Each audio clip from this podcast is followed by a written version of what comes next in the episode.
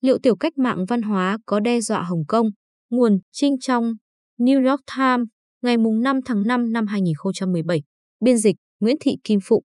Bản quyền thuộc về dự án nghiên cứu quốc tế. Vào thời điểm này 50 năm trước, sự kiện được cho là vụ việc bạo lực và đau thương nhất trong lịch sử Hồng Kông kể từ sau Thế chiến II đã nổ ra. Ngày 6 tháng 5 năm 1967, tranh chấp lao động tại một nhà máy sản xuất hoa giả bằng nhựa ở quận Kowloon đã châm ngòi cho một cuộc khủng hoảng kéo dài 8 tháng, giết chết 51 người và làm bị thương 832 người khác. Và trong một khoảng khắc ngắn ngủi, nó đã mang cách mạng văn hóa đến Hồng Kông. Các nhân tố bên trong và bên ngoài đã góp phần gây ra cuộc khủng hoảng này. Chính sách thượng địa của chính phủ Anh đã làm gia tăng khoảng cách giữa tầng lớp trung lưu và tầng lớp lao động. Và người nghèo phải đối mặt với tình trạng đói nghèo hơn nữa sau khi có một dòng người tị nạn chạy trốn từ Trung Quốc Cộng sản vào Hồng Kông. Trong khi đó ở đại lục, cách mạng văn hóa, vốn bắt đầu một năm trước đó, đang ngày càng trở nên cực đoan. Cuộc bạo loạn ngày 6 tháng 5 được phát động bởi một chi bộ địa phương của Đảng Cộng sản Trung Quốc tại Hồng Kông, với hy vọng tiêu diệt chính phủ thuộc địa. Trong năm trước đó, một chi bộ khác đã làm điều tương tự với chính quyền Bồ Đào Nha ở Macau và trở thành những người cai trị trên thực tế. Nhưng trong khi người Bồ Đào Nha nhượng bộ dễ dàng, người Anh lại chống cự rất mạnh mẽ. Đại diện Đảng Cộng sản Trung Quốc ở Hồng Kông đã phản ứng lại bằng bạo lực dữ dội. Cuộc bạo loạn dần trở thành một chiến dịch khủng bố thành thị kéo dài. Hơn 1.000 quả bom đã được cài trong nửa sau năm 1967, giết chết 16 người. Các sinh viên theo cánh tả và các công nhân chưa được đào tạo về cách xử lý chất nổ đã sản xuất bom ở trường học và văn phòng công đoàn. Chỉ đến khi một sinh viên 18 tuổi bị tai nạn làm mất cánh tay của mình thì nhà chức trách mới biết rằng các phòng thí nghiệm khoa học đã bị biến thành các kho vũ khí tạm thời. Phẫn nộ càng tăng cao khi một quả bom khác giết chết một cặp anh em đang chơi đùa trên đường phố. Chi bộ Đảng Cộng sản Trung Quốc ở Hồng Kông đã gây thêm sợ hãi bằng cách công bố một danh sách những người là mục tiêu ám sát. Trong đó có một quan chức cấp cao người Hoa làm việc cho chính quyền Anh, một doanh nhân hàng đầu, một đại diện của tầng lớp địa chủ, và Louis Cha Lương Dung hay Kim Dung, chủ biên của Minh Báo. Một tờ báo Hồng Kông đã chỉ trích cuộc bạo loạn. Lâm Bân, phát thanh viên radio thẳng thắn đã lên án vụ bạo loạn, đã bị thiêu sống đến chết cùng với anh họ của mình, ngay trên đường đi làm. Nhưng đó là thời kỳ cao trào của cách mạng văn hóa, và với những người cộng sản ở Hồng Kông, những hành động khủng bố này là anh hùng và yêu nước. Ở Trung Quốc, việc hành quyết và giết chóc tùy tiện những người chống đối là chuyện thường ngày. Các tấm áp phích với khẩu hiệu như khủng bố đỏ muôn năm đã được dán khắp đất nước.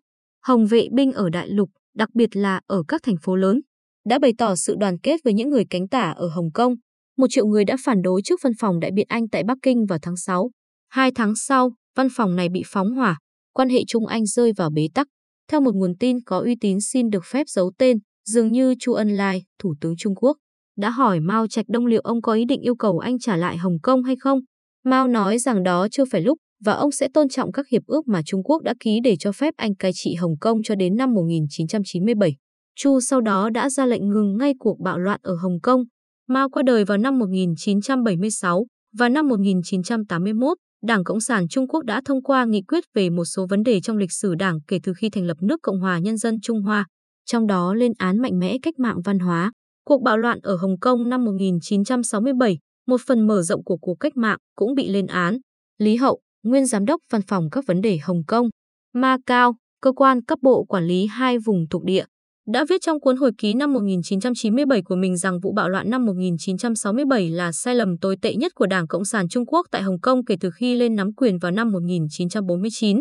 Dù quần chúng là anh hùng, ông viết, nhưng chủ trương là sai.